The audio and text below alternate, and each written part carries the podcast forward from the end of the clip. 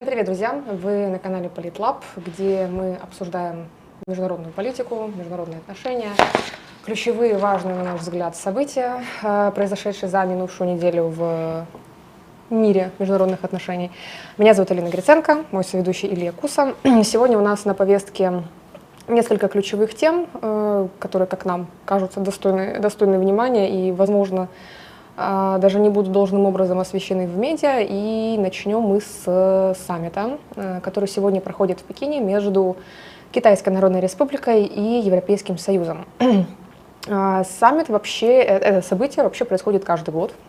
В прошлом году саммит состоялся 1 апреля, но Почему э, саммит в этом году достоин внимания? Во-первых, потому что это первый за 4 года очный саммит. Э, в связи с пандемией коронавируса, с кучей разных э, внешних обстоятельств, лидеры общались только по, э, по видеосвязи, а в этом году Урсула фон дер Ляйен и Шарль Мишель прибыли в Пекин на встречу с Си Цзиньпином, главой Китайской Народной Республики. Также в китайской делегации будет Ван И, который сейчас выполняет роль, э, исполняет роль да, министра иностранных дел и по совместительству является, ну, собственно, главным дипломатом, да, как его принято называть в западных медиа, топ-дипломатом в Китае, потому что он также является, возглавляет э, комиссию по иностранным делам э, к ЦК КПК, Центрального комитета Коммунистической партии Китая. То есть ну, действительно важный человек в внешней политике. Также будет в делегации Ли Цян, э, который занимает должность, ну, по сути, премьер-министра, э, возглавляет Государственный совет КНР.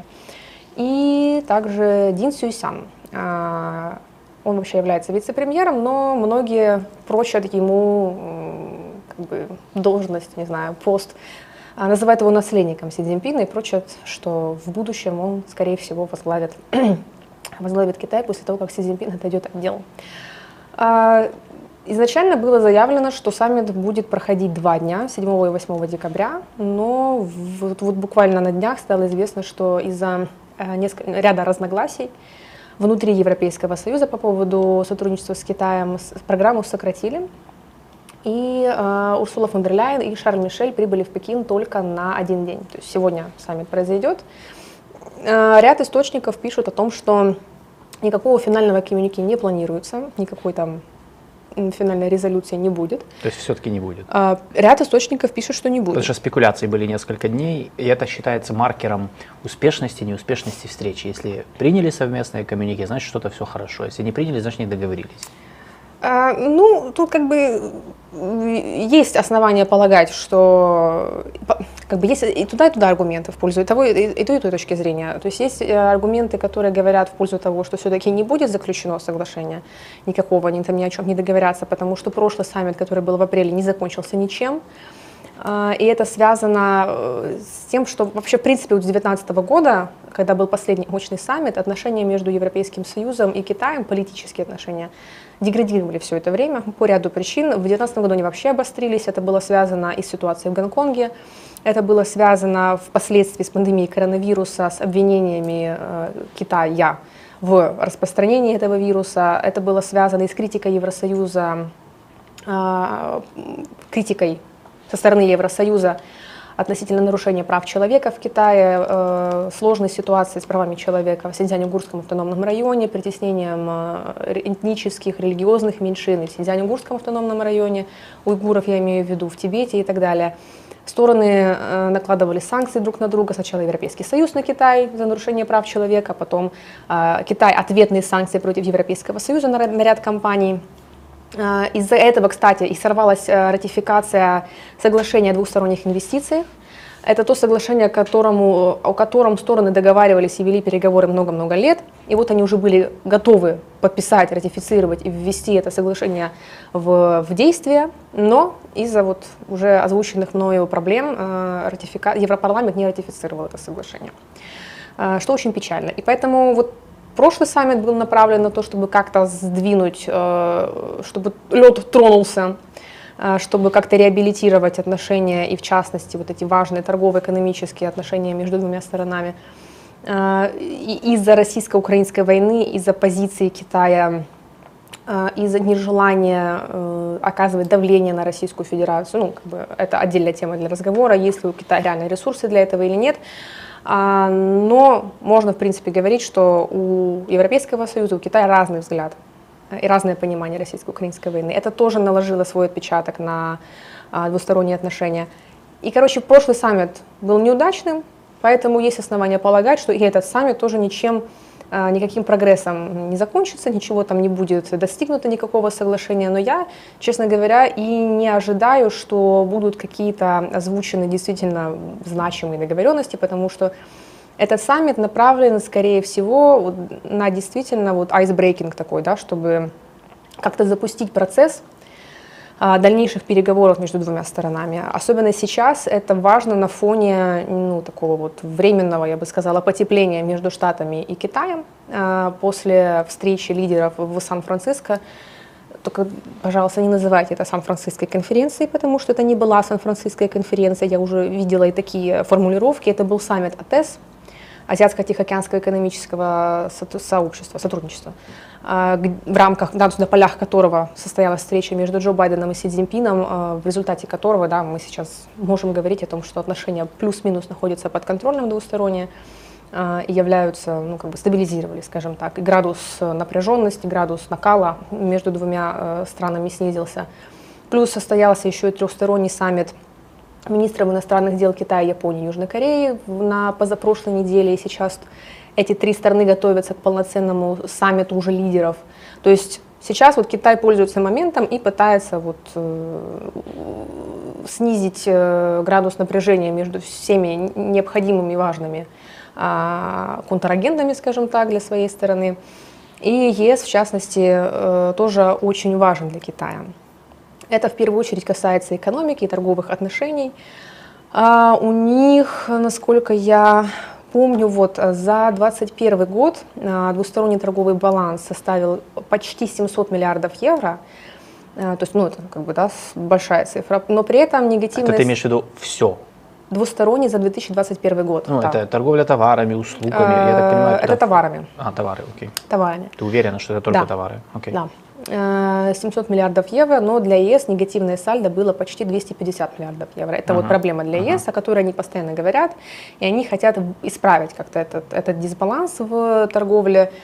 Э, И на сегодняшний день э, на ЕС э, попадает, э, приходится э, чуть больше, чем 15% внешней торговли Китая. То есть Евросоюз, э, помимо всего прочего, является также одним из ключевых источников прямых иностранных инвестиций в Китай. За, на, на момент 2021 года объем всех накопленных за последние 20 лет прямых инвестиций с ЕС составил где-то 160 миллиардов долларов. При этом э, накопленные прямые иностранные инвестиции из Китая в ЕС составили 155 миллиардов. А, ну, короче, э, торговля важна как для Китая, так и для Европейского Союза. Европейский Союз пытается и давит на Китай для того, чтобы Китай снизил ряд ограничений, чтобы европейским компаниям было проще заходить на китайский рынок. А зайти на китайский рынок очень непросто. Плюс ко всему в Китае очень негибкое право а, в отношении трудящихся, что э, ЕС рассматривает абсолютно неприемлемым для собственно, европейских граждан, да, для тех бизнесменов, которые будут заходить и работать на китайском рынке. Об этом тоже ведутся переговоры, чтобы Китай как-то улучшил и эту сферу деятельности. А, Поэтому это все то, что требует очень э, детальных переговоров и детальной проработки. Поэтому, конечно, за один день договориться о чем-то, особенно после четырех лет э, деградировавших последовательно отношений, э, очень и очень сложно. Поэтому каких-то каких-то там прям сенсационных заявлений я сегодня не ожидаю, но не исключаю, что все-таки они подпишут. И договор... какой-то будет заключено у них, э, какая-то финальная резолюция все-таки будет. Э, Тут еще можно отметить, что одной из причин, почему все-таки не будет заключено финального соглашения, это политические вопросы. Это не только милитаризация Китаем акватории Южно-Китайского моря, Восточно-Китайского моря, э, не только Тайвань, но и российско-украинская война. То есть э, Европейский Союз, скорее всего, будет э, призывать Китай то, что называется, сыграть более конструктивную роль в урегулировании конфликта. Но вот буквально вчера я прочитала заявление, что они остаются, в Китае остаются привержены своей позиции, что они призывают стороны сесть за стол переговоров, то есть ничего нового от Китая мы вряд ли услышим. И, конечно, вряд ли мы услышим согласие со стороны Пекина, что да, мы готовы. Сейчас вот как возьмем, как окажем давление на Российскую Федерацию, как заставим их сейчас тут прекратить боевые действия. Этого не произойдет. Как минимум потому, что Китай не в силах это сделать. А, ну, то есть вот как-то так.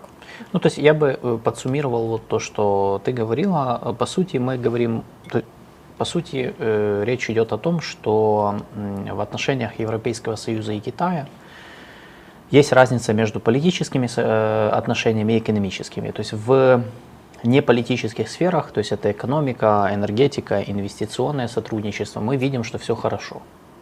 Более того, за, годы, за год войны ничего не изменилось. Я смотрю их статистику самого Европейского Союза, и ну, вообще ничего не поменялось. Более того, и экспорт, и импорт выросли.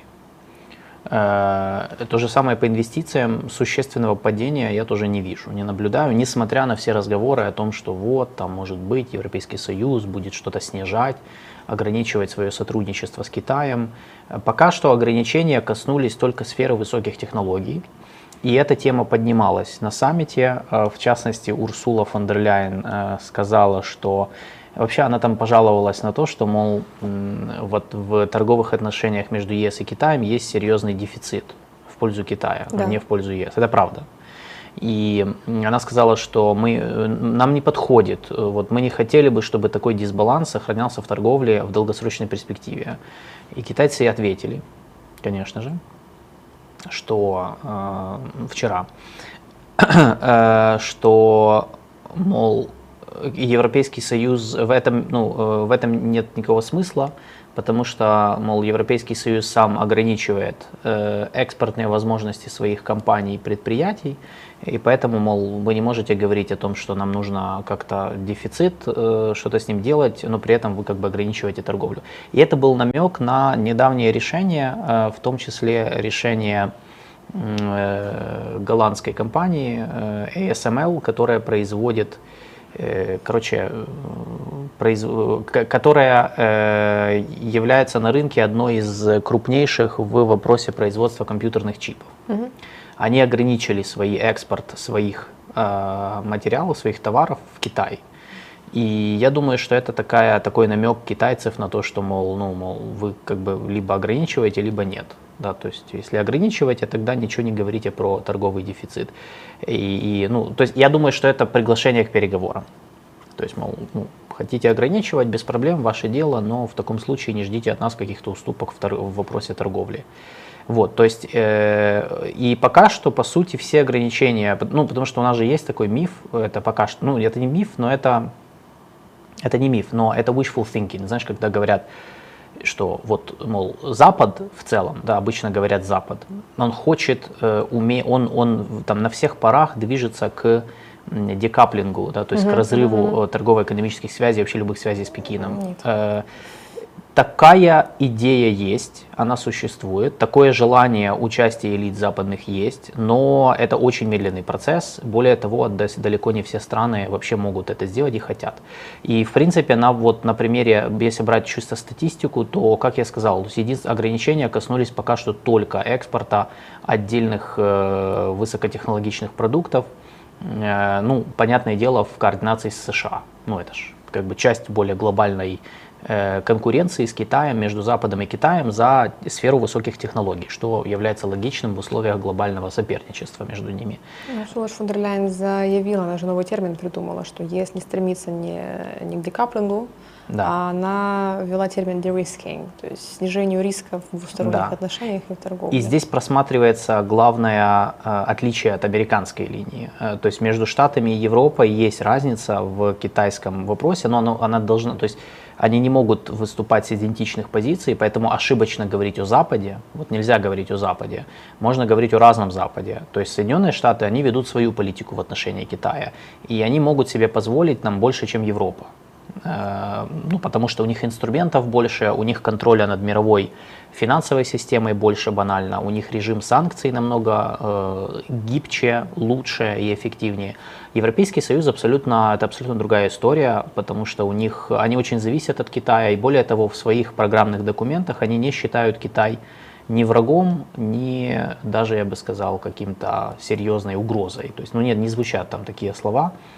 Э, даже на уровне НАТО между Европой и Штатами были подобные, ну, были противоречия в восприятии Китая. Поэтому ожидать от Европейского Союза быстрого, быстрых разрыва каких-то связей с Китаем не стоит. Я думаю, что это будет происходить очень медленно, потому что Европейскому Союзу банально невыгодно. Это деньги... Это больно будет, да. Ну, это больно, это деньги, это, ну, это экономические интересы, на которых завязаны огромные, ну, крупные европейские страны развитые. Например, э, крупнейший, же, э, крупнейший экспортер европейский в Китай это Германия. Угу.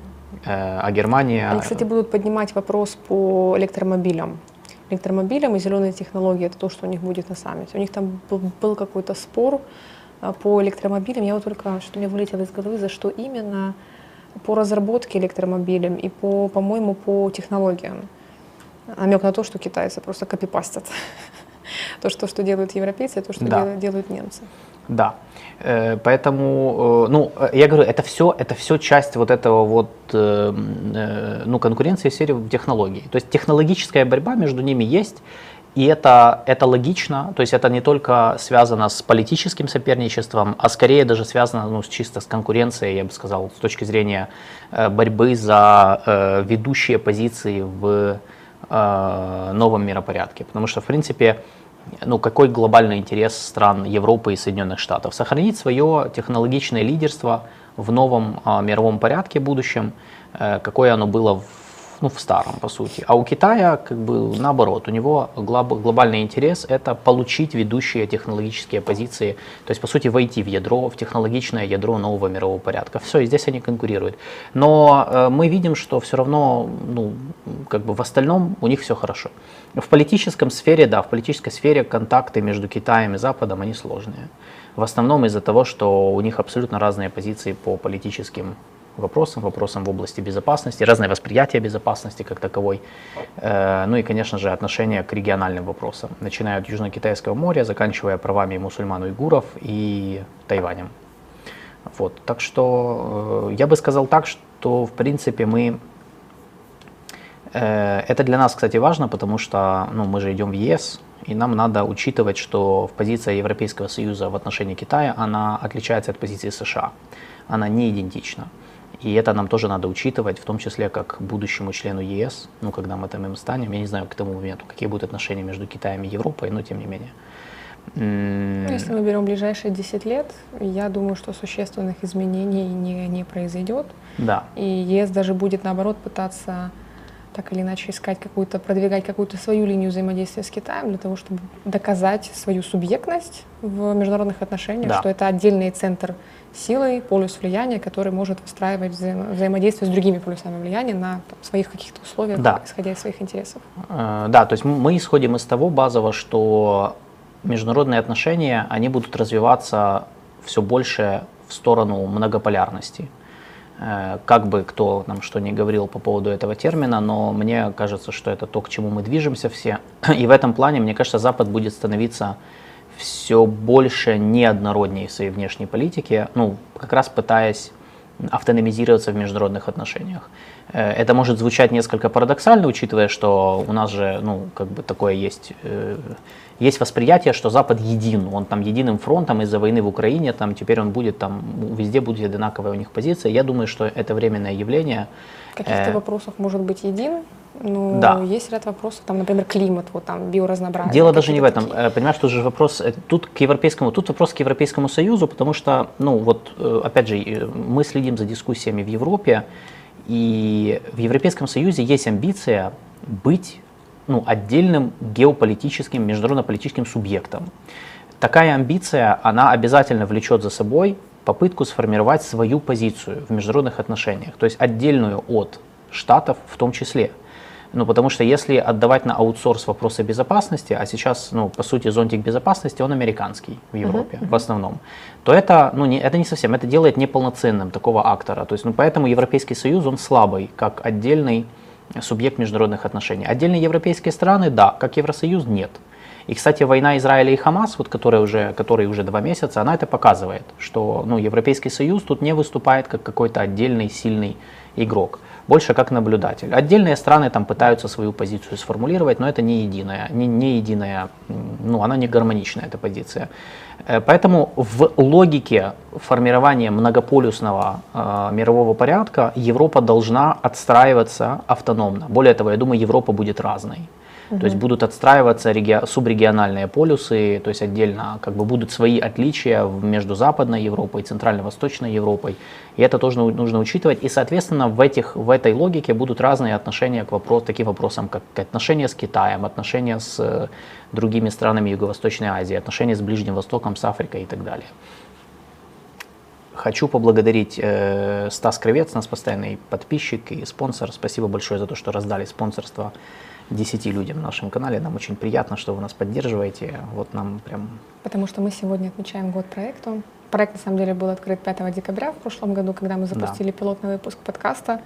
А, ну, сегодня вот, да, мы тут с нашими коллегами уже отметили да. год, год, э, год проекту. так есть, что... Мы же начинали с подкаста, потом уже вышли в YouTube, поэтому, да, поддержите нас, поздравьте нас, пожалуйста, лайками, комментариями. Да, лучше, э, это лучший подарок для нас. Это э, лайк, коммент, подписка и по возможности спонсорства. Так что спасибо вам большое. И спасибо Дмитрий Слепцов подписался. Теперь он у нас рыцарь в нашей армии. Спасибо, добро пожаловать в нашу армию просвещения.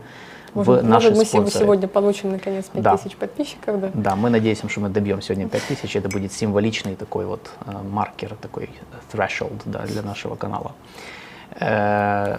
Так, что еще по Китаю, возвращаясь к Китаю, значит, я думаю, э, надо еще сказать такую вещь, что, в принципе, эти, эти встречи показывают, что, по большому счету, между Китаем и Европой происходит некий торг, э, потому что, э, ну, торг по поводу и будущего их отношений, и, кстати, в контексте войны в Украине,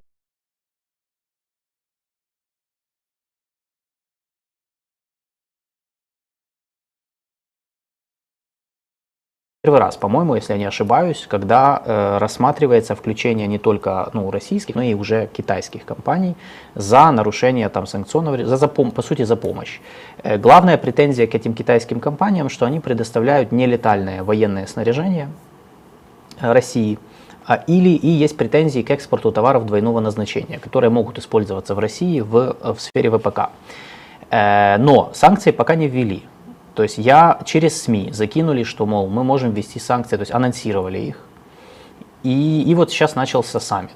Э, я это воспринимаю как э, торг, по сути. То есть европейцы э, говорят, мол, давайте мы договоримся, давайте вы... То есть, по сути, европейцы хотят ограничить, чтобы Китай ограничил экспорт товаров двойного назначения э, или нелетального военного снаряжения в Россию. В обмен, я думаю, Китай будет пытаться разыгрывать эту позицию в обмен на какие-то привилегии в торгово-экономических отношениях с ЕС.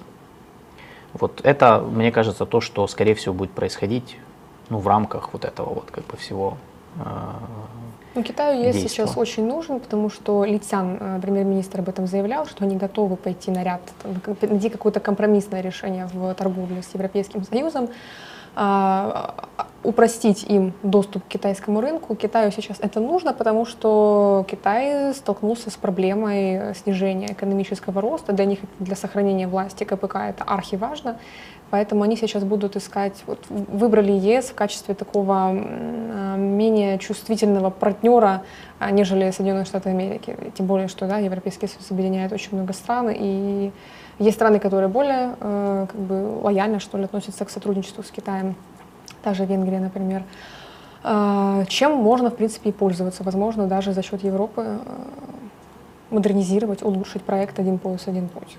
Да, но Китай явно играет на отрыв Европы от Штатов. Ну, то есть они отдельно... Ему бы это было выгодно, да. Да, то есть чтобы оторвать Европу от Штатов, чтобы, мол, Штаты... Ну, потому что они понимают, что европейская позиция, она более чувствительна.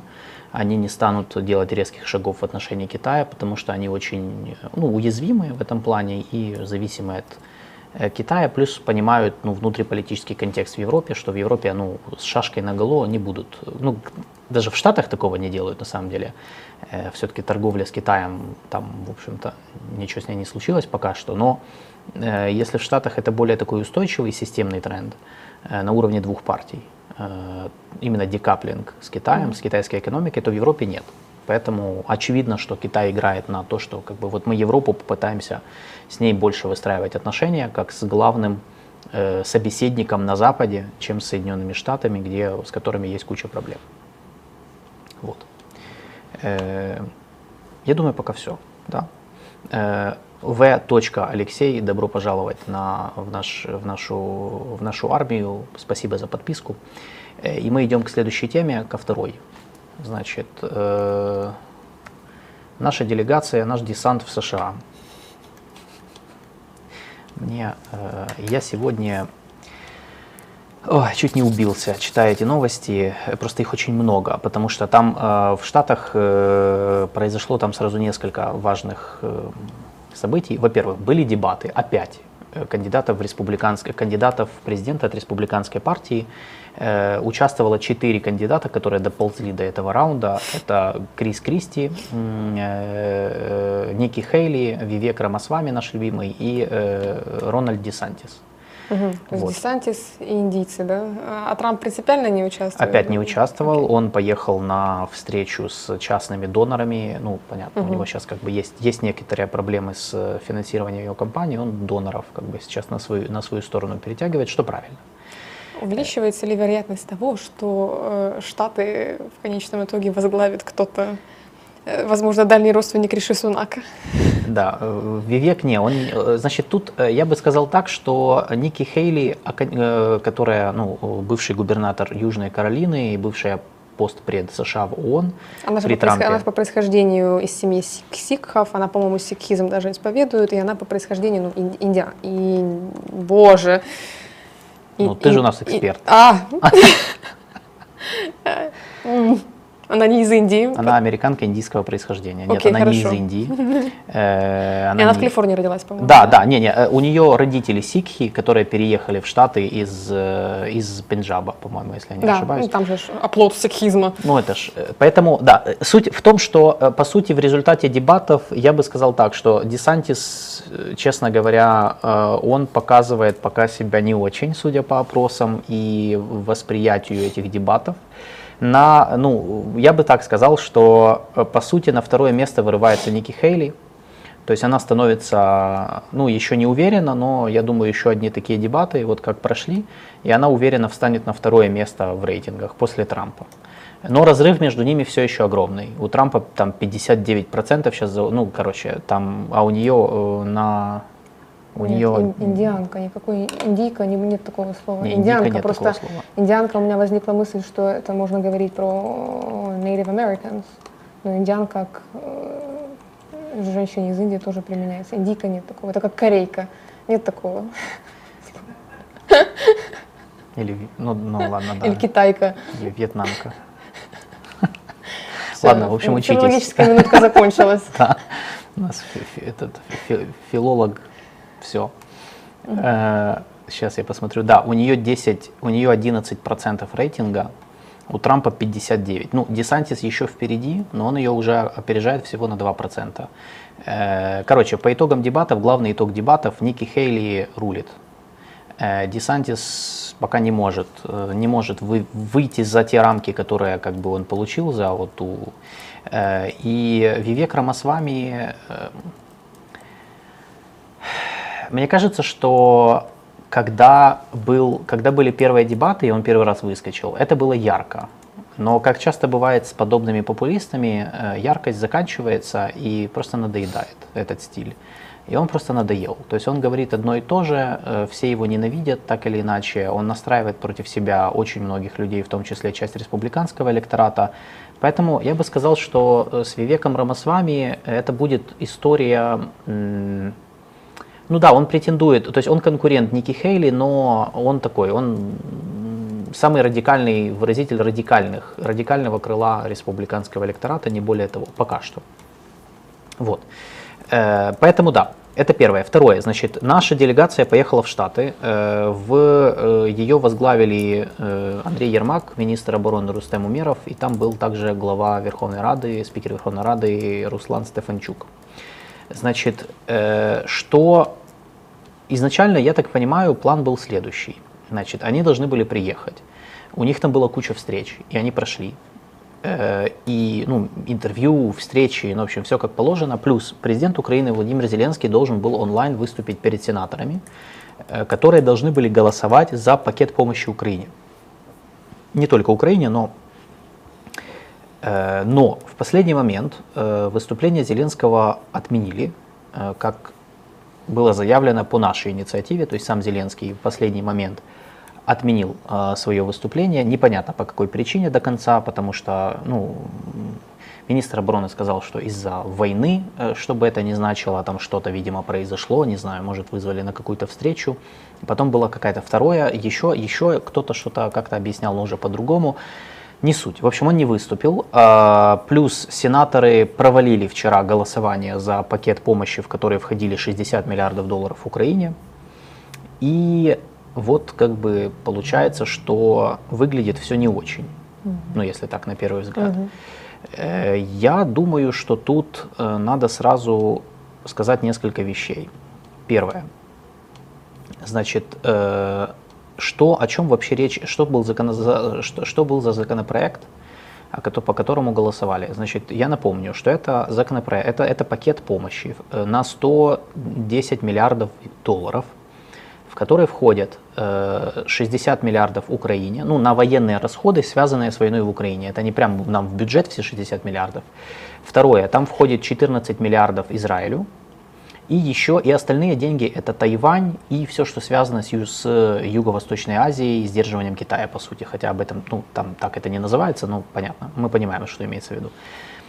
Значит, ожидалось, что в Сенате, в принципе, прогол... ну, его примут. Там самая главная проблема это палата представителей, нижняя палата Конгресса, где ну, республиканцы изначально заблокировали эти все законопроекты, требуя как бы своих каких-то уступок.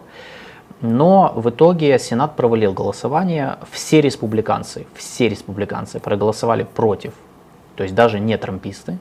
Э, плюс против проголосовал сенатор-демократ Берни Сандерс, Э, это, ну, он представитель левого крыла Демпартии, он проголосовал против не из-за Украины, он как раз Украину поддерживает, а из-за Израиля. Э, он не поддерживает Израиль, он считает, что он выступил против вот этой вот безусловной помощи, которая определена в пакете. То есть он считает, что Израилю не надо выделять эти 14 миллиардов, потому что он считает, что Израиль нарушает права человека и, и так далее.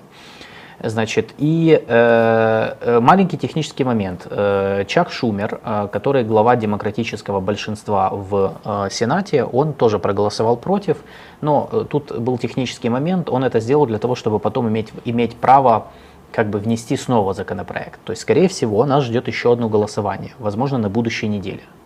Это первое. Второе. Республиканцы должны внести свой контрпроект. А, то есть свое предложение. То есть если вы против этого, что вы предлагаете? Скорее всего, в нем будут э, их требования по э, выделению денег на укрепление южных границ США, то есть границ с Мексикой, и на э, деньги на реформирование миграционной системы. Это то, что они начали требовать в последний момент перед голосованием, и из-за чего, я подозреваю, все сорвалось потому что в последний момент э, сенаторы, там, республиканцы начали требовать серьезных изменений в миграционной политике. Они выкатили там список требований, которые касались порядка предоставления убежища в Штатах, ужесточения контроля на южных границах. Ну, в общем, ну, короче, вещи, которые демократы ну, не могли просто взять и спокойно ну, принять, особенно в последний момент. Это было бы очень непопулярно среди избирателей накануне выборов. И это бы могло нарушить, ну, короче, это сложно. То есть они сами об этом сказали, что мы не могли ну, пойти на эти требования, это было супер сложно, это были какие-то заоблачные вещи. Э, плюс была встреча представителей Белого дома с сенаторами. Э, туда, э, насколько я понял, там был, там был Джейк Салливан точно, я не уверен за Блинкина. В общем, это та самая встреча, о которой потом в СМИ писали, что она закончилась на повышенных тонах. Mm-hmm что сенаторы-республиканцы там чуть ли не с места начали кричать на представителей администрации Байдена, требуя там, ну они как раз Украину обсуждали, мол, требуя там, расскажите нам, какая стратегия завершения войны, что вы там предлагаете, куда эти деньги, ну, куда это оружие пойдет и так далее. Ну, короче, все закончилось. Видимо, видимо, эта встреча прошла не очень. Я думаю, что во всем этом контексте, э, как бы вот, вот это все, оно повлияло на то, что голосование провалилось. Э, Поэтому, да, в этом плане я, наверное, непопулярно э, не стану критиковать нашу делегацию в Штатах, говоря, что это из-за них, они что-то там не доработали. Мне кажется, там такой был контекст внутриполитический, что мы вряд ли бы на это как-то серьезно повлияли. Я не верю в то, что наша делегация, э, ну, при всем уважении, могла развернуть на 180 градусов умы э, там более 200 человек, которые там не могли договориться по внутренним вопросам накануне выборов. Э, значит, что дальше? Как я сказал, ну, будет второе голосование, я почти уверен в этом. Э, Очевидно, будет компромисс, потому что, в принципе, сам факт того, что э, республиканцы э, заявляют о том, что они, в принципе, вот Линдси Грэм, например, заявил, что он очень рад тому, что президент Байден э, накануне сказал, что он готов там, поддержать какие-то компромиссы по южным границам в обмен на голосование за, за этот пакет. Он, правда, сказал, что он не верит, что компромиссы они достигнут до праздников, а это значит, что, мы, что может быть ситуация, в которой деньги не выделят, по сути, до Нового года. И, скорее всего, к этому вернуться только когда Конгресс выходит из, из каникул, я не знаю, я не помню. В январе же, наверное. Не, ну, значит, в январе, В, в не середине помню, января, в середине именно. января, по-моему. Это проблема для нас в том плане, что может быть вот эта пауза, когда э, денег будет меньше, потому что, судя по заявлениям Пентагона, у них осталось, по-моему, меньше, что там, меньше миллиарда долларов на военную помощь Украине. Вот. Что мы будем делать, когда деньги закончатся? Да, это ключевой вопрос. Потому что нам же обещали, что нас будут поддерживать до победного конца. Они будут, они будут, и Морально? э, не только морально. Я думаю, что этот пакет выделит. То есть, судя по тому, какие заявления делают, они просто будет компромисс. То есть, они торги закончатся, э, скорее всего, закончатся тем, что администрация Байдена пойдет на финансирование всех хотелок республиканцев по южным границам, а в ответ те поддержат вот этот вот пакет помощи. Я не знаю, правда, будет ли сумма та же, 60 миллиардов, или они захотят ее уменьшить. Это тоже риск, который существует. Э, Плюс я думаю, еще один вариант это разделить законопроект на мелкие, разные мелкие, например, Израиль отдельно, Тайвань отдельно, Украина отдельно. Но мне кажется, это невыгодно администрации Байдена, потому что, ну, представь, тогда надо будет э, торговаться по каждому отдельно. Ну, это такое, это такой себе, такой себе для них э, момент. Вот, так что, но дальше, после этого па- пакета, я думаю, вот у нас будут э, сложности, потому что следующие пакеты помощи, их будет голосовать уже сложно. Э, Выборы будут в самом разгаре в следующем году, и я думаю, что вот тогда начнется самое Мне Жесть сегодня утром э, на эфире задали вопрос по Давай. результатам онлайн-саммита G7 и в контексте того, что у американцев может закончиться помощь. Будут ли готовы кто-то из G7, ну, помимо Штатов, да, значит, перетянуть на себя обязательства по оказанию военной и финансовой помощи Украине? Я сказала, что я очень в этом сомневаюсь. э, в чем именно? Ну, в том, что, там, например, британцы или, или Франция вот, возьмут и на себя перетянут э, те объемы помощи, э, ну, короче, возьмут Нет. на себя роль штатов в контексте помощи Украины, военной и, э, и, и финансовой. В полной мере не возьмут. И поделят между собой, может быть. Я думаю, что нет. Ну, просто у них таких денег немного. Ну, я бы сказал так, кстати, Европейский Союз во многих сферах он больше штатов дает. То есть в военной помощи доминируют Штаты, но вне военной Европейский Союз все-таки. Если посмотреть ну, разбивку на внешней во- финансовой помощи, которую мы получаем, то э, Евросоюз достаточно много выделяет. Мне кажется, что этого не будет, потому что, э, во-первых, в Евросоюзе сложно это все согласовать. Мгм.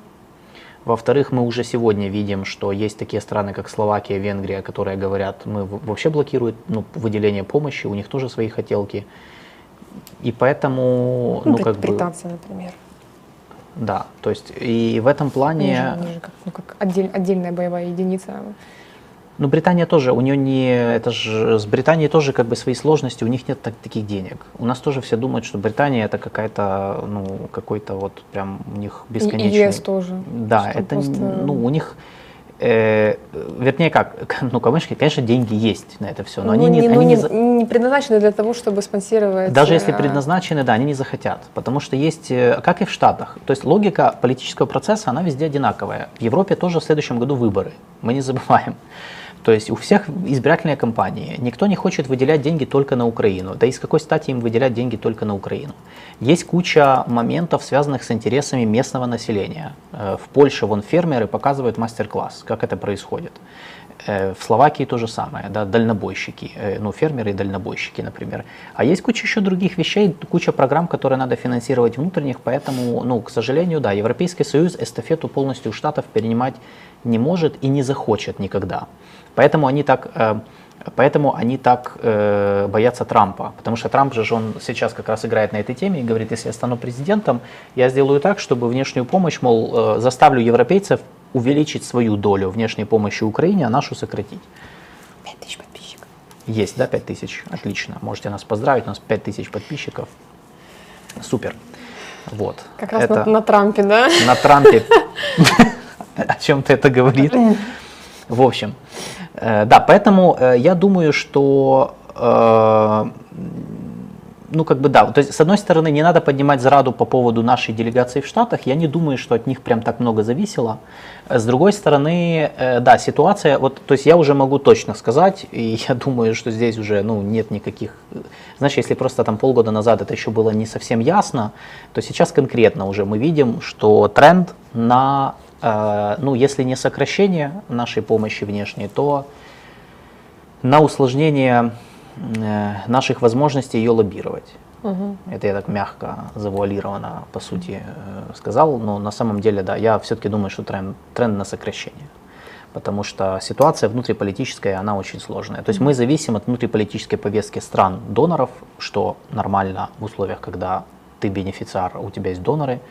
И с другой стороны, ну и плюс у нас не так много инструментов воздействия иногда, потому что, например, вопрос южных границ, ну мы ничего с ним не сделаем. То есть, э, ну вот у них, у них заруба по поводу миграционной политики, причем давно, Э, можно, можно рассуждать о том, кто там, ну, насколько там администрация Байдена к этому подходила эффективно эти там последние два года или нет. Э, Ну, это, в принципе, не имеет значения, но да. Поэтому Не зрада, да? не зрада, Зрадомога. перемоги нет. Зрадомога. Э, э, да, но з- зрадомога. Зрадомога. Вот, зрадомога. Да. Я предлагаю вводить такой термин. Э, зрадомога. Вот это вот такие у нас будут. э, Мы будем, э, то есть кто-то будет зраду нести, кто-то перемога, а у нас Кто-то зраду, Хрис- кто-то зрадомогні. Хрислава, у нас зрадомога. Да, у нас зрадомогні эфиры.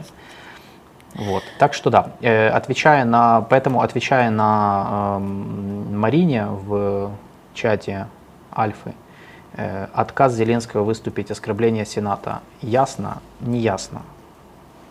Нет. Ну, отказ Зеленского выступить это отказ. Все. Я не думаю, что сенаторы очень сильно э, оскорбились по этому поводу. Но, э, его, но это как бы вот, вот в контексте. Да, поэтому, поэтому нет. Э, Запад, э, Максим Майструк пишет, перенимает опыт Медведева, денег нет, да вы держитесь. Ну, Еще нет, мы до я- этого не дошли. Я исхожу Когда из- дойдем, я скажу эту фразу. Я исхожу из того, что при всем, ну да, то есть я украинка, я здесь родилась, выросла, конечно, у меня э, душа и сердце болит за свою страну, но я при этом понимаю, что Украина не центр мира, и Украине никто ничего не должен. При всё- всей, эм, при, ну, при наличии фундамента да, э, этой войны, что это добро против зла, демократия там, против тоталитаризма и так далее, но помогать нам на самом деле никто не должен. Ну, то есть, если э, вот эта риторика о том, что если мы не остановим Путина в Украине, он пойдет дальше, я, честно, очень сильно в этом сомневаюсь, потому что все-таки Путин рискнет. Смотри, даже если так и есть, э, этот, а, этот тезис, он не работает сам по себе. Ну вот сам по себе этот тезис не работает. Понимаешь? Т- Тезис про Путина. А, ну, то окей. есть, вот сам по себе в открытую, вот просто Путин нападе. Оно, э, э, по- потому что, во-первых, есть восприятие угрозы в других обществах, которое может быть другое.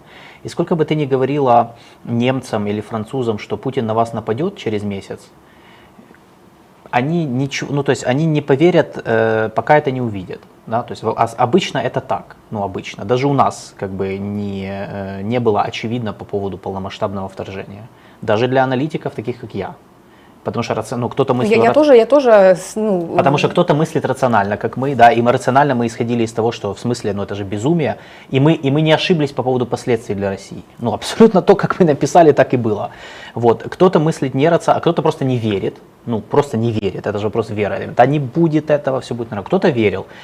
Все то же самое там, то есть они не работают по-другому, э, и психология везде одинакова. Поэтому тезис, э, просто продвигать тезис, что типа э, на вас всех, всех вас убьют русские, если там вы нам, не пом- вы нам сейчас не выделите 60 миллиардов долларов, он сам, он без комплекса каких-то других действий не работает, да, без, например, это должно быть в комплексе, да, то есть без каких-то там, ну, опять же, лоббистских мероприятий, без э, показов там фильмов, да, там, документалок о нашей войне, э, без того, чтобы объяснять, почему это, то, опять же, надо использовать не только морально- морально-этические аргументы, а в том числе аргументы в стиле, там, почему это часть, почему это э, часть их политики о национальной безопасности.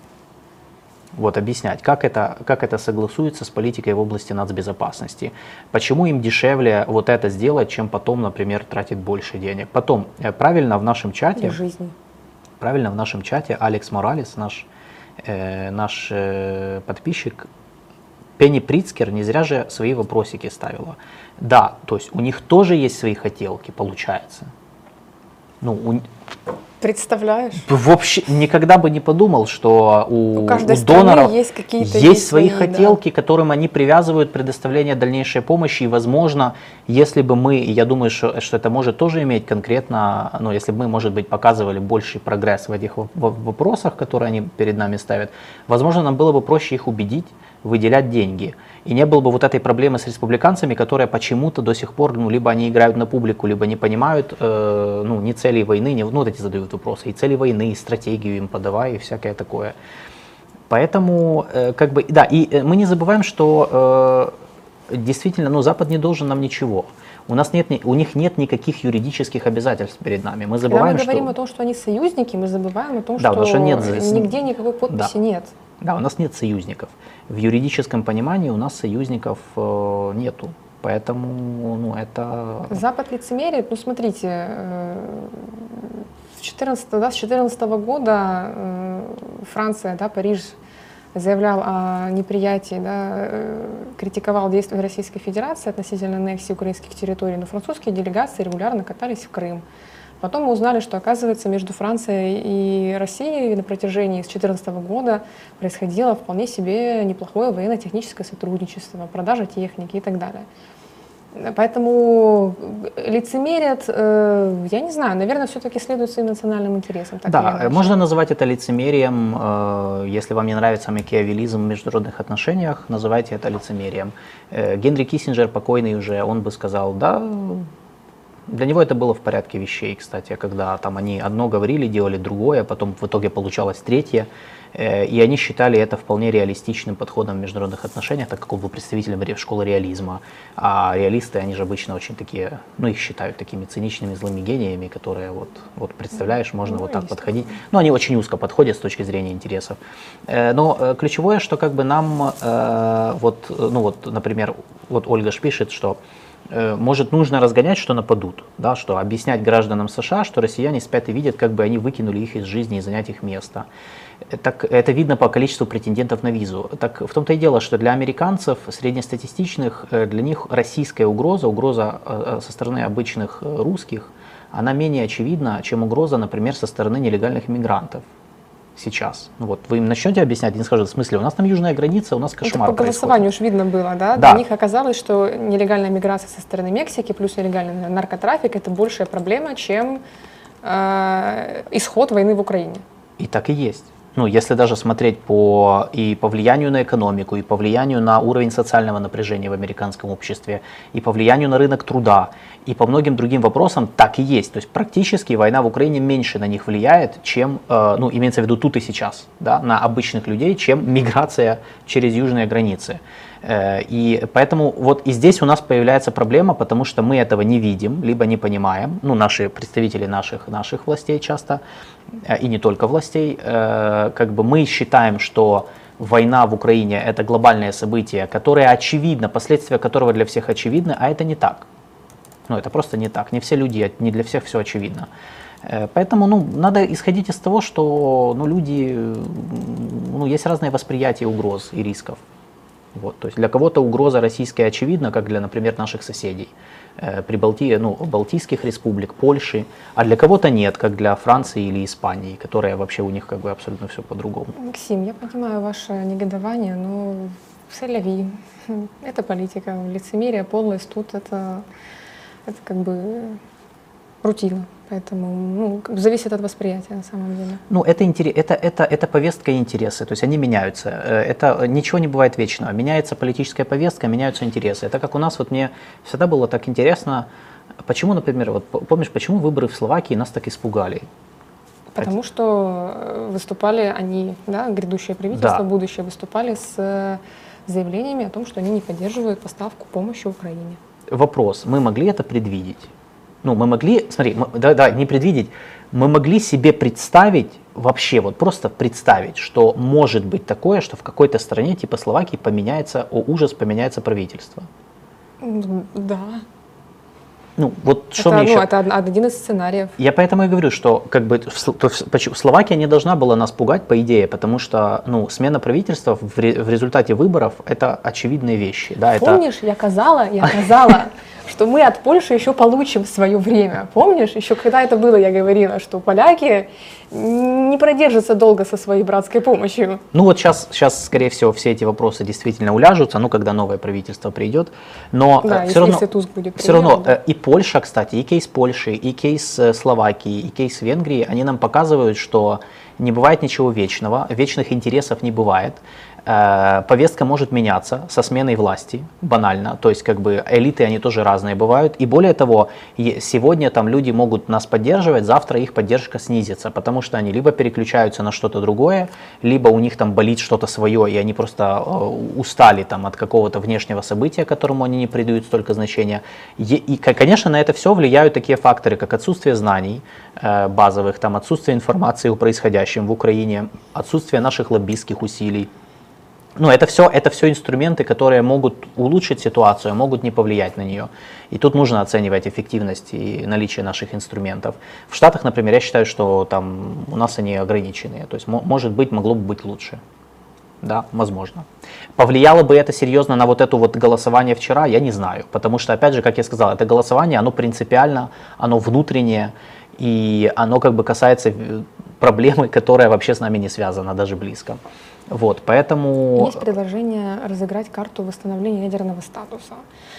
мы не А, разыграем эту Мое карту. мнение состоит в том, что нам никто не даст восстановить ядерный статус. А, То есть ядерное оружие – это козырь в руках государства. Мы это понимаем на примере России, мы это принимаем на примере Северной Кореи. В Северной Корее, да, никто бы там вообще помнил бы о том, что она существует, где-то там маленькое, бедное, тоталитарное государство в Восточной Азии, если бы не ядерный арсенал. При наличии экзистенциальной угрозы со стороны Северной Кореи, при наличии незаконченной, по сути, войны, я сейчас говорю о Южной Корее, а, при а, наличии огромных ресурсов для того, чтобы разработать ядерный арсенал, потому что у Южной Кореи была ядерная программа, военная ядерная программа, она была тайная. Они, вы почитайте, это очень интересная история о том, как они скрывали эту программу, а потом такие в начале нулевых, ой, пустили инспекцию, вроде как бы очень так умело этот вопрос закрыли. А, При наличии ресурсов, потому что Южная Корея и Япония это две страны, которые в кратчайшие сроки, ну относительно, да, к- максимально короткие возможные сроки, в состоянии разработать ядерный потенциал, ядерное оружие. А, При всем при этом э, им США не позволяют это сделать. Юн Сук Йоль, президент Южной Кореи, который съездил в мае в Вашингтон и заключил Вашингтонскую декларацию, суть которой сводится к отказу от разработки ядерного оружия в обмен на гарантии со стороны Штатов. Но там ситуация другая между Штатами и Южной Кореей. Там, да, там это союзнические отношения, это немного асимметричный альянс, потому что по сей день а, Сеул не имеет всей полноты власти над вооруженными силами. А, Корейцы управляют своей армией только в мирное время. В случае военного конфликта командование переходит к американцам. Да, например, с той, же самой Северной Кореей. При всем при этом Штаты, которые являются членом ядерного клуба, а мнение у них у всех одно – это не допустить расшатывания без того хлипкого режима нераспространения ядерного оружия. Да-да-да. Они, по сути, дали ядерные гарантии, по сути, это все сводится к этому, в обмен на то, чтобы Сеул отказался от мысли о разработке ядерного оружия. Вашингтонскую декларацию оппозиция, э, демократическая партия Тубуро, назвала зрадой, назва- назвала откровенно зрадой, предательством и предательством национальных интересов Южной Кореи. А Юн Сук Йоля позвали предателем, э, подлизуном и, как- и все такое прочее. Что он поехал э, штатам чуть ли не на поклон к, Байдену, на, на гитар- гитару получил в подарок, кстати. И все Ну, не такое зря прочее. съездил. Поэтому, ну да, в принципе, не зря, потому что так или иначе гарантии безопасности он получил. Получим ли мы равно, равнозначные гарантии от штатов, я очень сомневаюсь. У нас кардинально разные отношения, если сравнивать э, южнокорейско-американские наши отношения со штатами. Да, э, смотри. Никто нам не даст разработать ядерное оружие. Да, смотрите, И ядерно- ресурсов у нас э, нет. э, Чтобы сыграть, И денег чтобы, у нас нет. чтобы разыграть карту, надо ее иметь. Да, вы же разыгрываете карту не с воздуха. То есть у вас есть эта карта. Чтобы разыграть карту ядерного оружия, надо уже иметь э, либо ядерное оружие, да, и, разыг- и им играть там в виде, например, ну как Северная Корея это делает, да, то есть они разыгрывают. Вот Северная Корея в классическом смысле они разыгрывают карту ядерного оружия, как только им надо, например, ну, но с конкретной целью, например, надавить на э, переговорный процесс или надавить на Штаты, чтобы склонить их к переговорам. То, что они сейчас делают своими запусками. То есть вы же понимаете, что это не просто там э, Ким Чен Ын проснулся с плохой такой, о, кнопку нажал, там такой, о, или случайно Не, сел он, на он нее. очень рациональный, прагматичный парень, на самом деле, в контексте национальных интересов. Да, я даже читал, когда-то статья была прикольная, э, где-то года 4 назад, э, так и называлась, э, «Тактика э, э, безумца». Типа описывали, вне- ну, типа описывали внешнеполитическую риторику Северной Кореи, что как бы они специально играют в сумасшедшего, как бы для того, чтобы конкретно, ну вот создавая неопределенность, склонять э, своих как бы ну, противников к компромиссу. И как мы видим на примере Трампа, это еще до Трампа было написано, она получается сработала в каком-то смысле. Смотрите, так в КНДР, КНДР змогла ж, КНДР все свои усилия бросает на разработку и модернизацию ядерного Да, потенциала. даже за У них, счет, кроме э, этого, ничего Да, у них нет. больше ничего нет. Э, Даже за счет там социалки, экономики, в общем, всего. Да, у них все. Но это такое, это, это мы не приводим в пример Северную Корею, я просто объясняю на, ну, на конкретный Не, э, пример э, разыгрывания просто, карты. Подписчик просто э, как бы Да, говорит, да, что да, КНДР да. же смогла, и, и мы типа Не, не, смогем. они смогли, да, но вы же тоже имеете в виду, что Какой ценой? они, да, какой ценой они это сделали. То есть они уничтожили, как бы, по сути, социально-экономическую базу своей страны ради того, чтобы вот стать великими в... И они стали заложниками, несмотря на то, что у них там действительно есть мысли, были мысли о том, Да. чтобы как-то реформировать, э, открывать страну как-то, ну, Ким Чен Ын же не просто так Да. Швейцарию решил. Поэтому, Не могут они это сделать. поэтому ядерное оружие требует огромных ресурсов, которых у нас нет и, скорее всего, не будет. У Южной Африки тоже была ядерная программа. Тоже почитайте, если кому интересно, загуглите про ядерную программу Южной Африки. Оно потом, она, Южная Африка была первой страной, которая сдала ядерное оружие добровольно, не мы. Мы потом. Вот. Э, так вот, э, я думаю, что нам надо продвигать. Нам надо продвигать несколько важных тезисов, которые создадут у партнеров определенность и предсказуемость нашей политики.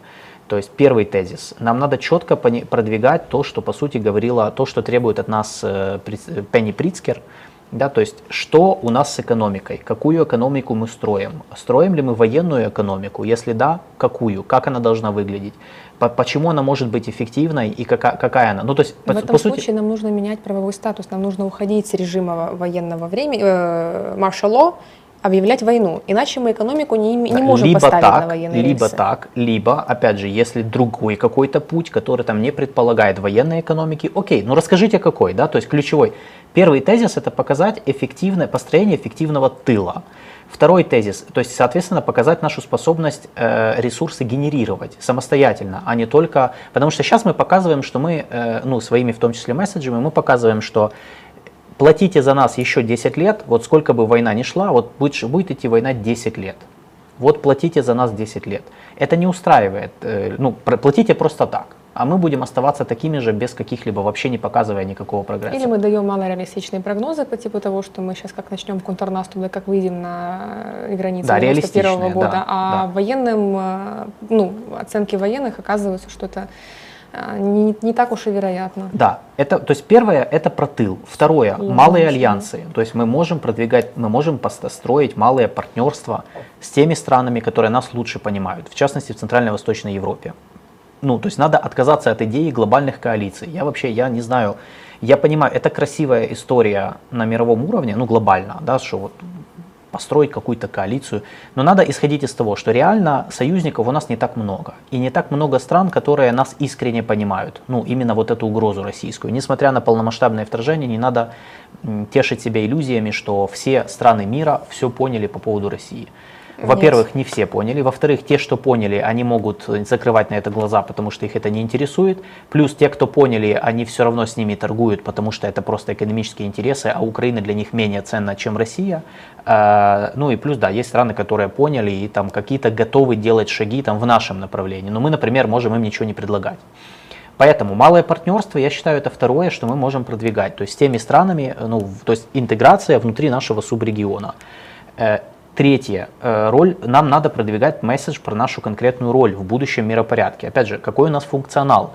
То есть не просто как бы мы фронтир, давайте нам деньги, и мы будем просто своей территорией там сдерживать Россию. Это не сработает. И это не сработает, это не модель развития государства как бы нам, то есть, ну, э, опять же, я считаю, что здесь можно продвигать там роль балансира. Да, почему мы должны объяснять, почему мы полезны для Запада? Мы можем объяснять, что мы полезны тем, что мы балансируем влияние в регионе, балансируем Польшу, Турцию, э, Китай в Центральной Азии, но это на долгосрочную перспективу, я сейчас не про, не про сейчас. Как бы Беларусь в будущем, особенно постлукашенковская Беларусь, там, где политические процессы будут достаточно динамичные, и мы ну, являемся естественной страной, которая может э, быть естественным союзником будущей Беларуси после Лукашенко.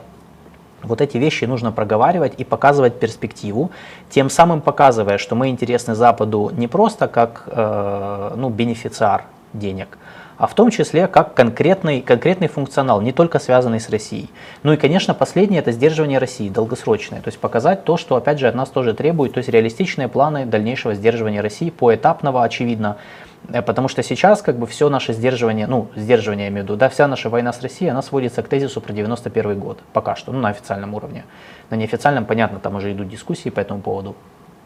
Но это, это не работает, потому что ну, нужно выстраивать какую-то стратегию, да, то есть мы уже, например, понимаем, ну, примерно понимаем, ну, как, как мне кажется, по крайней мере, что 91 года в ближайшее время не будет. То есть война растянется на несколько этапов. Во время этих, э, этих этапов могут быть, война может принимать разные формы.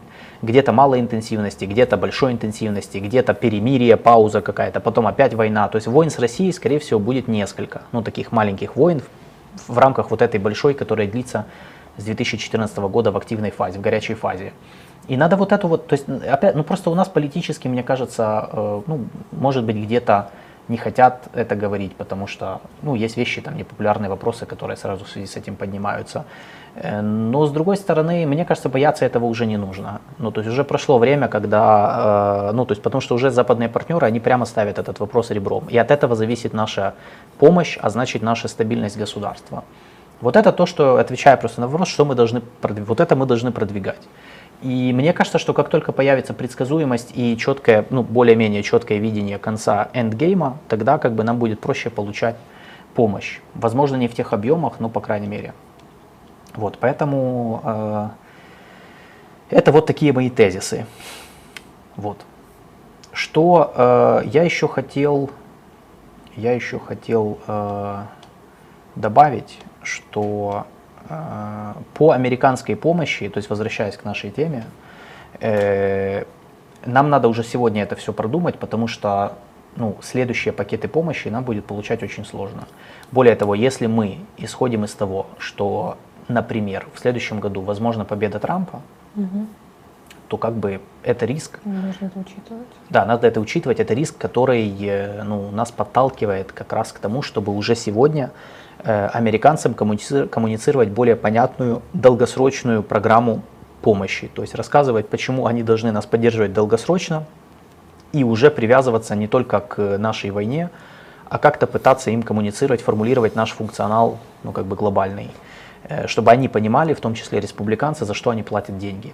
Чтобы не было ситуации, что мы, мол, уже за год знаем, что выборы, потом выборы пройдут внезапно, ну, знаешь, как это часто, как снег. Да, каждый, каждый раз снег внезапно начинается зимний отопительный сезон, так, ну, у нас это, то как бы выборы в Штатах пройдут внезапно, внезапно там, например, победит Дональд Трамп, если победит, и тут окажется, что у нас, и, и тут, да, и тут окажется, что он э, начнет пытаться там э, пыта- пытаться Решить войну за 24 часа? да, Ну, не, я верю в то, что он попытается какие-то такие вещи. Не факт, что он будет успешен, но вот это вот э, просто, просто верить в то, что да у него ничего не получится, все будет хорошо, это такое, это, это то же самое, что русский авось.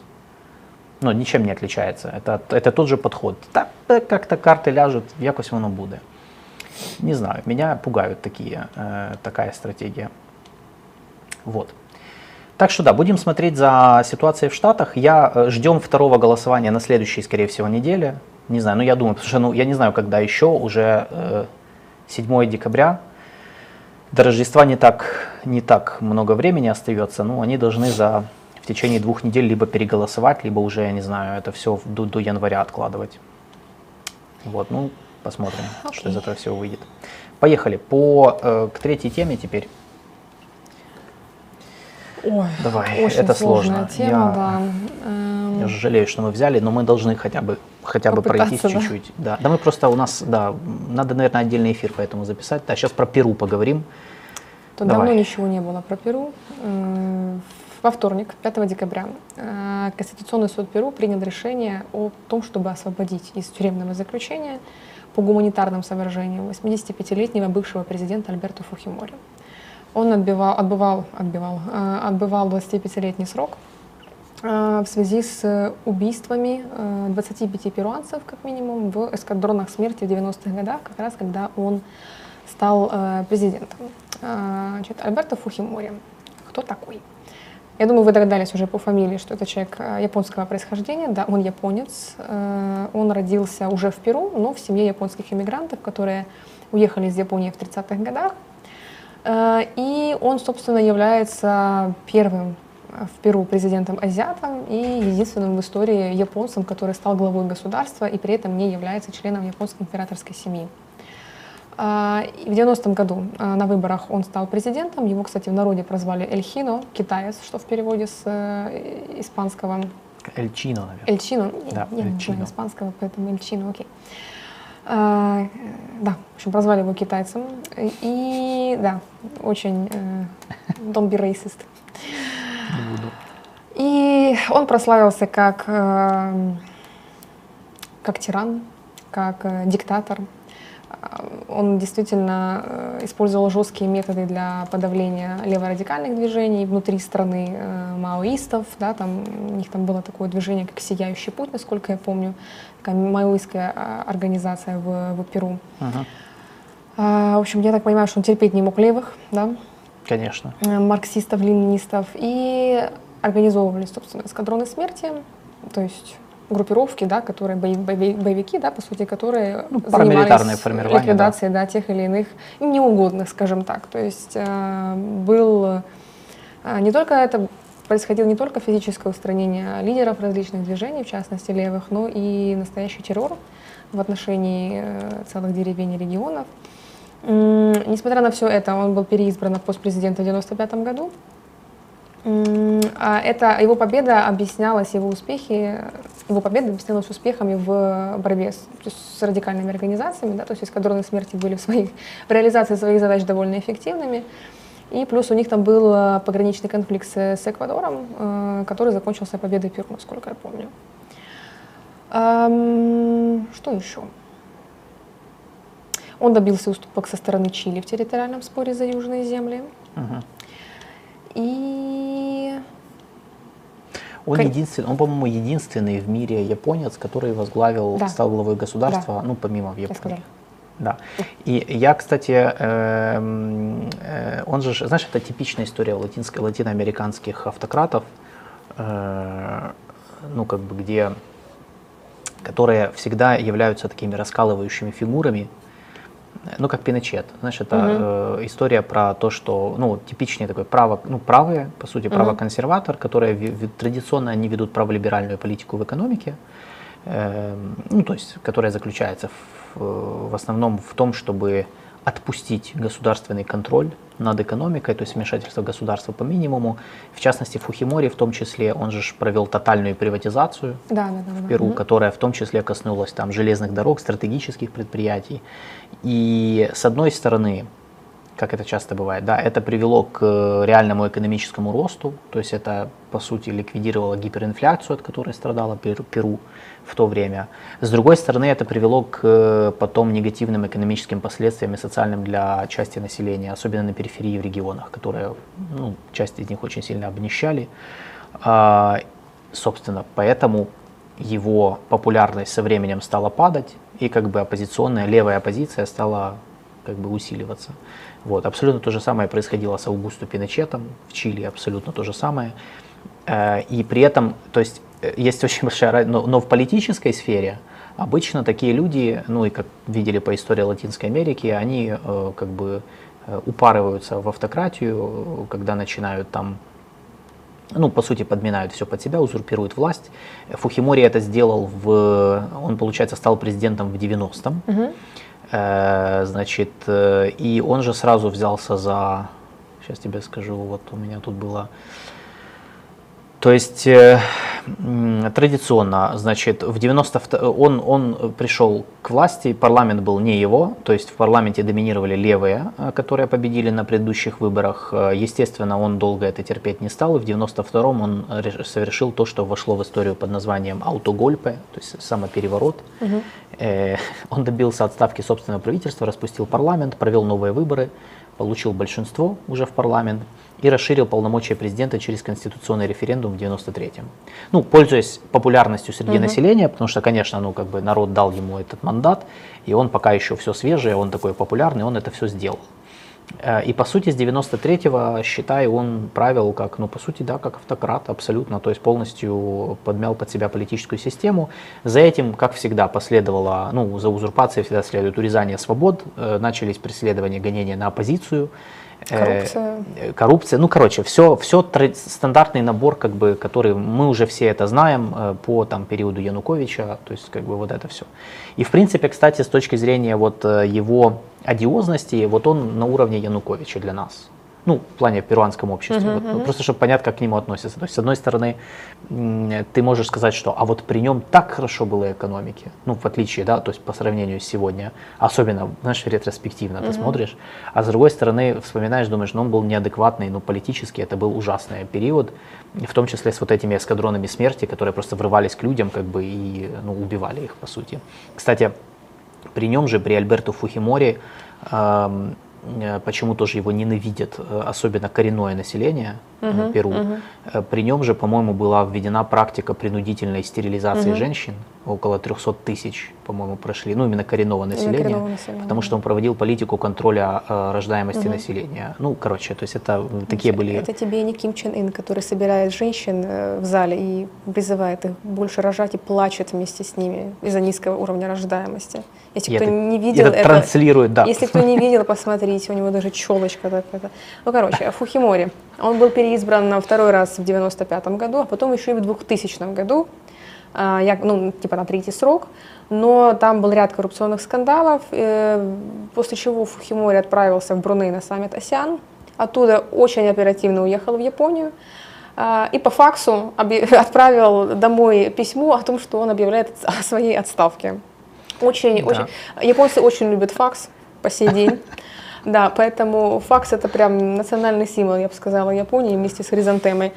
А, в результате э, против него, естественно, было возбуждено несколько уголовных дел. А, в Перу добивались э, экстрадиции Фухимори из Японии, но японское законодательство а, не позволяет экстрадицию лиц, э, либо граждан Японии, непосредственно подданных Японии, либо граждан иных государств, которые имеют японское происхождение. Поэтому Фухимори продумал этот момент.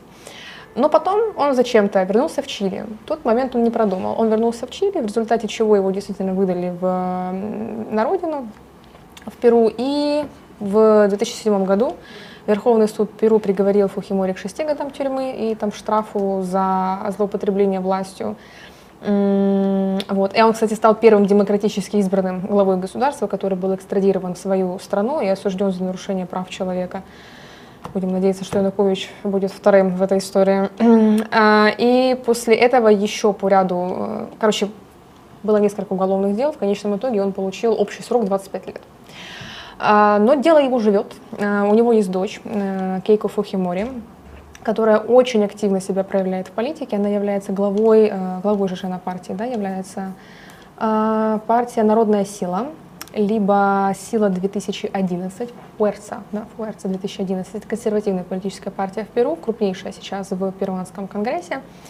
И она вот выдвигалась на выборы в 2021 году. Да, она уже много лет. Да, каждый она раз много раз, пытается, да, но никак много раз она пытается занять должность президента, все никак у нее не получается. Настолько она неуспешна на этом поприще, что в 2021 году выборы выиграл Педро Кастильо, учитель. Такой, э, как была фамилия героя Зеленского в этом фильме? Э, Видишь, у меня вылетело. Гол-. Голубородько. Голубородько, Вот, да, такой перуанский голубородько. Да, Человек он из не народа, продержался долго. К сожалению, да. О к том, счастью, что там творилось в знает. прошлом году в Перу, у нас, э, по-моему, это то ли второй, то ли третий выпуск подкаста есть. Как раз год назад. Да, мы э, об- обсуждали политический кризис, который разразился в Перу в прошлом году, когда Педро Кас- там были протесты из-за А, сложного де- положения де- в Девятый, экономике. как я смотрю, я могу А, сейчас девятый. скинуть. Я могу, Да, да, я, ссылку, я да. сейчас скину ссылку на наш подкаст.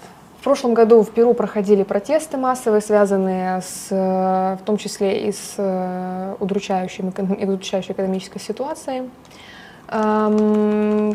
В результате чего там был сложный политический кризис, э, Кастилью пытались отправить в отставку путем импичмента, у них что-то не получалось, он распустил парламент, там Попытался, да. да, у него, там каждый день какой-то, как, как действительно как сериал все происходило, мы не успевали это отслеживать. В конечном итоге его, он же был в должности президента, когда его арестовали, насколько я помню. И его взяли под стражу, и, э, собственно, власть перешла к вице-президенту Дине Булуарта, Булуарте, Булуарте, и она в конечном итоге стала первой женщиной-президентом в, в Перу. Ну, я думаю, ей тоже, у нее тоже все не... Ну, Ну вот год она уже продержалась у власти. Да, то есть в Перу перманентный политический кризис. За последние два года у них сменилось три президента. Э, Двоих отправили в отставку, ну, импичнули, третий ушел сам в отставку. Вот э, как бы сейчас вот президентом остается еще Булуарте, но у нее рейти- антирейтинг зашкаливает. При, при ней были серьезная волна протестов в 22, в 22 году, во время которых, по-моему, около полсотни людей погибли. Да. Э, ну, короче, то есть там... Требовали отставку Булуарте, Да. поэтому и протесты там периодически происходят по сей день. Да, Они даже вводили через, режим чрезвычайного положения на, по-моему, на 30 или на сколько-то там дней. Да, то есть страна э, по-латиноамерикански традиционно разорвана между левыми и правыми. И э, ну, Альбер... и освобождение Альберто Фухимори из тюрьмы, скорее всего, поляризует еще больше ситуацию и, может быть, даже приведет к новому витку политического кризиса.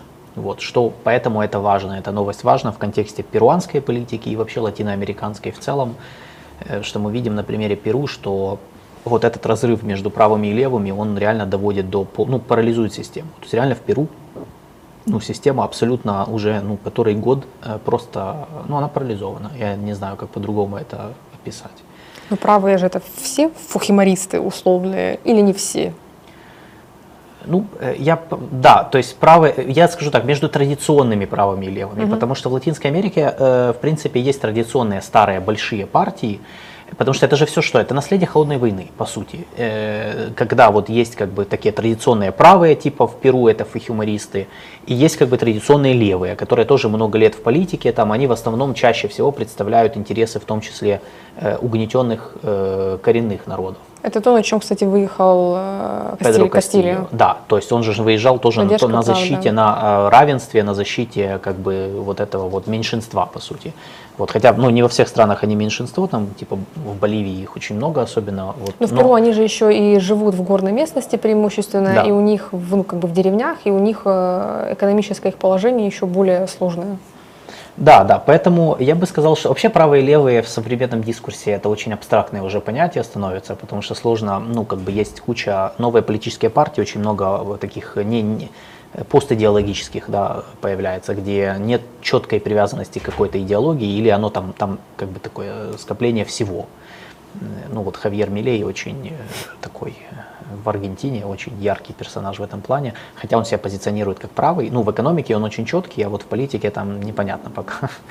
Три раза менять свое мнение по поводу там БРИКС и других вопросов, это Вот. Э, Короче, э, суть как бы в том, что да, в Латинской Америке э, часто бывает ситуация, когда политическая система разорвана между двумя традиционными политическими силами, которые всегда были антагонистами друг друга, а сейчас в условиях современной поляризации они просто не могут договориться. И это приводит к параличу и клинчу, который вот э, выливается вот подобный кризис перманентный, то есть хронический, когда вот ну просто из года в год одно и то же. То есть новый пре- президент приходит, импичмент, второй приходит, импичмент, третий приходит, там еще какая-то проблема. Поэтому э, в этом плане и в этом плане интересно, э, что да, то есть Альберто Фухимори э, и его освобождение из тюрьмы это историческое событие для Перу в каком-то смысле. С другой стороны, ну, получается, что э, как бы ничего, ну, то есть оно вообще никак не меняет ситуацию в стране и ни к чему хорошему, скорее всего, не приведет. Но интересно, мне интересно с точки зрения наследия. Ждем новый сезон сериала. Новый сезон перуанского Перуанская сериала. да. политика, да. Мы когда-нибудь сделаем отдельное видео про политику в Перу, потому что там очень много интересного. Может быть, я бы вообще гостей бы хотел найти э, в идеале, конечно. Ну да, латиноамериканских экспертов у нас немного, но мы, мы найдем, мы найдем. Задача прям. Да. Э, спасибо за раздачу спонсорства. Еще раз э, мы вас очень любим. Спасибо за то, что в этот день вы нас так поддерживаете. Вот, мы прям, прям супер рады сегодня. Я думаю, что сегодня у нас, э, да, э, статистически у нас эфир будет очень классный. Да, спасибо большое за вашу поддержку и за, подпи- за подписки, и за оформление спонсорства. Э, Это была третья тема, в принципе, последняя из крупных. Э, То есть глубже в Перу мы уходить не будем, просто чтобы вы были в курсе по вот этим темам, потому что мы одним глазом смотрим на Латинскую Америку, э, ну, как, как получается уже. Есть еще несколько мелких тем, просто хотел, потому что я вижу, в, ну, в чате было уже вопросов несколько, просто чтобы мы понимали, потому что они, это все, это все нам прилетело в последнее, там, буквально, ну, перед эфиром. Во-первых, по поводу Польши. Э, Была новость о том, что в Польше уже представлено правительство новое, но, насколько я понимаю, э, Это не, не совсем так. Э, Один польский портал опубликовал список, как бы неофициальный список, возможно, как бы выглядел кабинет, а, если бы Туск стал премьером. Потому что, насколько, ну, я просто прошарила все польские ресурсы, и я не нашла никакой новости о том, что в Польше уже сформировано правительство во главе с Дональдом Туском. И плюс ко всему, насколько я помню, у них э, правительство Матеуша Моровецкого все еще не получило вотума недоверия, и голосование должно быть только на следующей неделе, а, а, ну, как бы ориентировочно в понедельник, 11 декабря. Поэтому Моровецкий все еще остается премьером. Я думаю, что ненадолго. Я думаю, что в конечном итоге Туск действительно э, займет пост премьера, главы правительства. Поэтому м-м, поглядим, поглядим. Но как бы нет никакой официальной информации о том, что все, Польша получила новое правительство. да, э, можно, можно посмотреть, ну, в принципе, э, наверное, этот список, он близкий к реалиям, может быть, так оно и будет, но в любом случае, да, пока еще правительства в Польше нет нового, потому что, ну, там, как бы, чтобы мы не, путались, то есть все-таки еще должно пройти чуть время, я думаю, что к январю это все решится, скорее всего. Ну да, я думаю, что поляки сейчас уйдут на Рождество, они люди, люди религиозные, они сейчас уйдут на праздники, а потом уже да, верну- вернутся в большую политику. Да. Э, Вторая тема по поводу Венесуэлы, Гаяны. Значит, э, как мы говорили, у нас предыдущий эфир в прошлый четверг был посвящен конфликту между Венесуэлой и Гаяной. Э, Мы рассказывали об истории конфликта. Э, Мы, как в прошлый раз говорили, так как, кстати, мы оказались правы, что никакой войны не было, никто ни на кого не нападал. э, это- Мы казали, да, это был мы вброс. казали. Э, Мы рассказали, но вы можете посмотреть то видео, я скину, я в описании оставлю на него ссылку, предыдущее, просто предыдущий выпуск, там просто история конфликта. Вам будет интересно, тот, кто не знает, что вообще существовал такой конфликт, ему просто уже более 200 лет. Э, По поводу, да, что за последнюю неделю произошло, э, произошло, значит, в Венесуэле прошел вот этот консультационный референдум, где они сказали, что да, территория, часть территории Гаяны наш теперь будет 24-й штат Венесуэлы, Ну, референдум был в Венесуэле, да? в Венесуэле консультационный, то есть не юридически он там ничего не, не обязывает их начать войну. То есть не было, как у нас, да, что у нас на оккупированных территориях якобы проводятся референдумы, Не. и потом все. Не, не, не, я же говорю, Добро никто, ни на пожаловать в кого, родную гавань. да, ни- никто ни на кого не нападал. Э, то есть они провели сами для себя референдум, сами себе решили, что Очень они, удобно. Да, сами себе э, решили, что они э, аннексируют территорию, сами себе ее как бы включили как 24-й штат Венесуэлы. Сейчас сами себе назначат губернатора. мы не можем провести консультационный референдум по Кубани? Можем. Не, не, вот мы можем провести. В общем, будет абсолютно такой же юридические последствия. Ну, никакие для соседней, для, реально для соседней страны, но тем не менее. Дальше, как бы, и, и теперь, как бы, то есть сейчас есть два варианта, что может произойти. Опять же, рационально я говорю, что Венесуэла не будет нападать на Гаяну, потому что э, они не потянут такую войну. Они превосходят Гаяну в, в плане вооруженных сил и всего, но э, как бы это очень дорого, сложно и, скорее всего, Венесуэле придется столкнуться со страшными санкциями и с противодействием со стороны США, и они окончательно рассорятся со всеми латиноамериканскими соседями, в том числе с левыми. Потому что Бразилия в стороне не останется, даже при том, что у них теплые отношения с Мадуро, и там левые при власти. Э, вот. И второе, да, э, была информация про то, что возле границы с Венесуэлой пропал, э, пропал военный вертолет гаянский. Это правда, это подтвердили в Гаяне, но там никто, никто ничего не говорит о том, что его сбили или что там, ну то есть пока еще нет такой информации, просто что он пропал, скорее всего, ну потерпел э, авиакатастрофу в 30 километрах от границы с Венесуэлой. Э, На борту было э, пять э, офицеров, э, я так понимаю, высокопоставленных, потому что там были, это в основном полковники и подполковники, и один бригадный генерал в отставке. Вот. Э, Ну, в общем, как бы пока что, э, вот я, я цитирую, просто чтобы вы окончательно, вот я цитирую, это Омар Хан, генерал, бригадный генерал Омар Хан, очень э, гаянское имя и фамилия. Ну, я напоминаю, что в Гаяне очень много живет выходцев из Индии, которые когда-то эмигрировали в эту страну. и Их там поэтому- большинство. Их там, да, то есть это Их там и- 40 с чем-то. Индогаянцы, там индогаянцы, афрогаянцы. В общем, очень интересная страна. Так вот, эм, э, бригадный генерал Омар Хан, э, э, командующий, э, или как это, начальник генштаба, я так понимаю, он Мгм. у нас нет информации, которая, э, у нас нет информации о том, что о взлете каких-либо ни было венесуэльских самолетов в этом регионе. Я не буду ни- ни- ничего говорить о, о спекуляциях, которые сейчас есть в соцсетях. Наш приоритет спасение жизни наших офицеров. И Соединенные Штаты будут помогать в поиске вертолета. Все. Это все, что сказали гаянцы. Посмотрим, что будет дальше. Пока что, да, не ведитесь на какие-то, ну, как бы, пока информацию. То есть пока что это информация на уровне слухов о том, что что-то там кого-то сбили. Э, И по поводу мобилизации в Венесуэле тоже. Э, Мадуро много чего может объявлять. Я же говорю, будет два варианта. Либо они реально нападут, э, я, мне сложно, ну как бы это возможно, это еще раз, это все возможно, тем более это мне тогда напомнит ситуацию с Кувейтом. Саддам Хусейн тоже абсолютно то же самое сделал, то есть он сначала объявил, что Кувейт является частью Ирака, а потом они напали на него в 90-м году. Э, Либо, либо они не нападут. То есть они, э, я думаю, что если, опять же, тут просто понимаете, ну я как аналитик не могу мыслить, э, я могу мыслить рациональными аргументами, э, иррационально это другие специалисты тут нужны, скорее всего, психиатры в том числе, как бы, ну, уже, как, потому что это зависит от личности, то есть, может быть, Мадуру реально там у него в голове что-то вдруг стукнуло, и он решил вернуться к конфликту 200-летней давности, который они время от времени поднимают, кстати, это не первый раз далеко, далеко не первый раз. Так вот, э, в принципе, э, либо это все закончится тем, что Мадуру разыграет карту территориального спора с Гаяной для того, чтобы добиться конкретных уступок в вопросе добычи нефти в спорном регионе. Э, Вот. Вот это, как бы, мне кажется, если чисто рационально, если исходить из того, что у него рациональные э, какие-то интересы за ним, за ним стоят. Если не рациональные интересы, правильно пишут в нашем чате Владислав, спасибо, тарологи, астрологи вам в помощь. То есть тут как бы мы ничего уже, мы, бес, мы бессильны в этом всем, поэтому, вот, поэтому посмотрим, эм, чем это все закончится.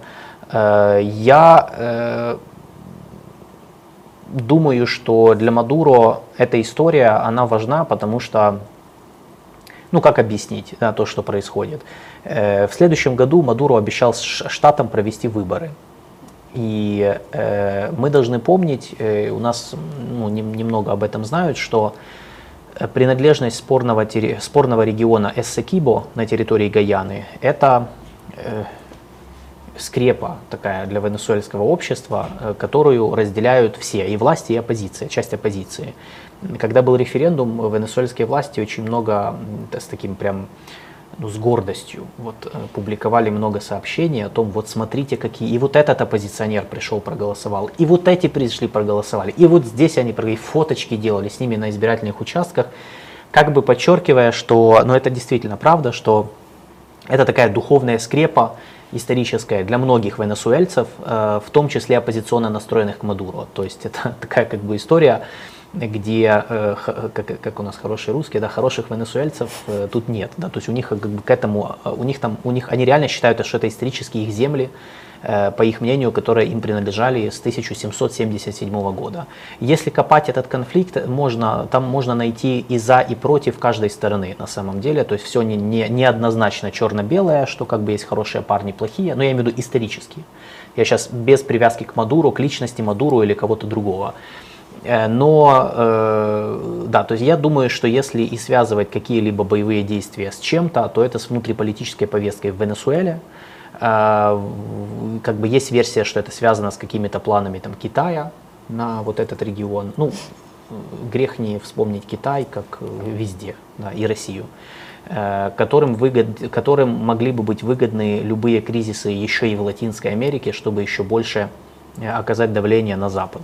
Возможно нет никаких э, доказательств этой теории, ну, как бы, хорошо, то есть, опять же, может быть, может быть и так. Я все-таки, если и связывать, мне кажется, у меня более приземленная теория связана с тем, что у Мадуро, либо у Мадуро синдром величия, э, либо э, внутриполитическая повестка перед выборами вынуждает его поднять скрепную тему для мобилизации сторонников и того, чтобы показать, что я вот, я вот восстанавливаю историческую справедливость. Короче, вот, вот так вот я бы это все пока объяснил. Э, будем смотреть за тем, что будет с этим вертолетом, потому что, как я сказал, пока ничего не понятно. Э, упал, не упал, что с ним случилось, посмотрим. И последняя тема, я тоже я кратко скажу, э, потому что она сегодня стало известно, что в Азербайджане будут внеочередные президентские выборы в феврале. А, это произошло, я сразу два контекста тут вспомню. Первый контекст, я думаю, с чем это связано. Карабах, э, очевидно, что после, э, после того, как Азербайджан провел вот эту однодневную операцию в, в октябре, ну, это внеочередные выборы президента, очевидно, попытка капитализировать, ну, капитализироваться на этом, политически, конечно же пока свежо в памяти, надо э, получить народный мандат, э, опять там 95% или сколько будет, скорее всего, и как бы Алиев опять победит на выборах. И второй контекст – это приезд э, американцев в Баку.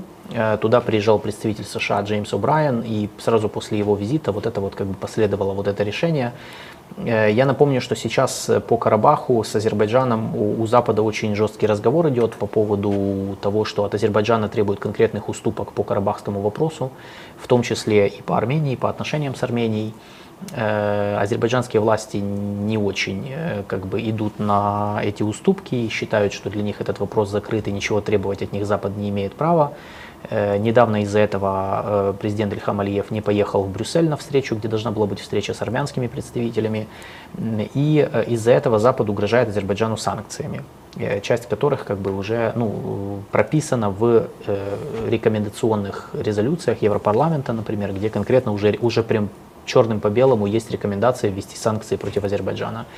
Значит, э, я думаю, что вот в этом контексте объявление внеочередных выборов может быть связано с тем, чтобы, по сути, выиграть больше времени.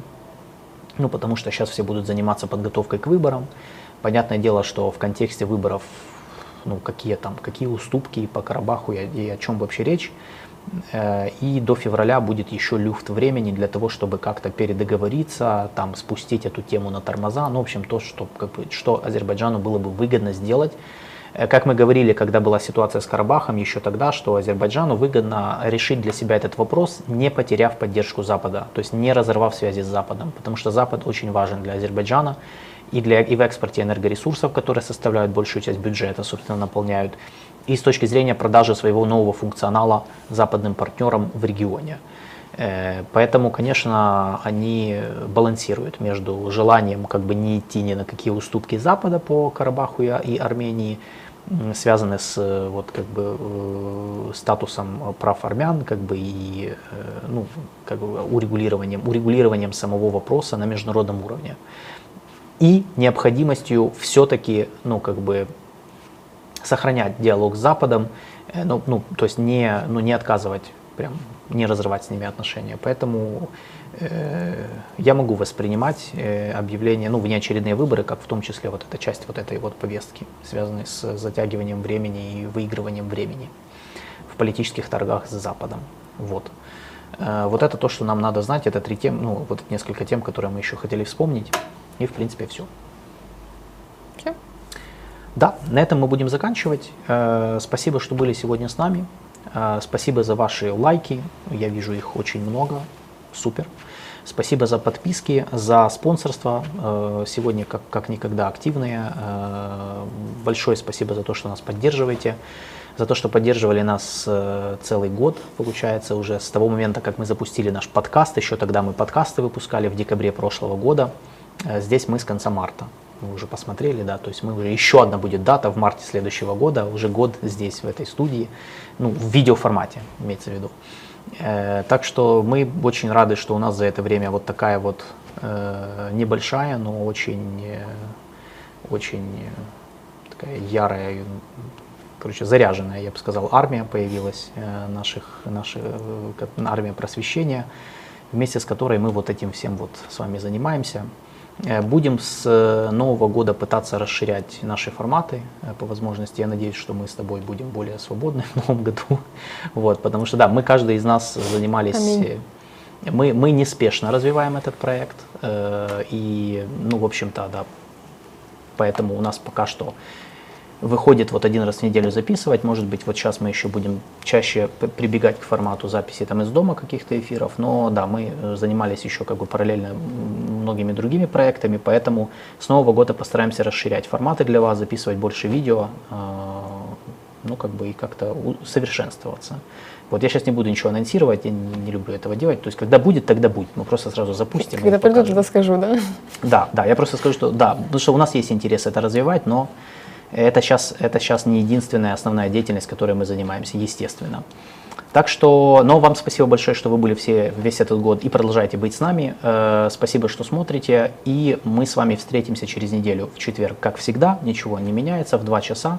Если что-то будет э, поменяется, мы напишем в YouTube. Э, и всем спасибо, хорошего дня. Пока. Всем пока.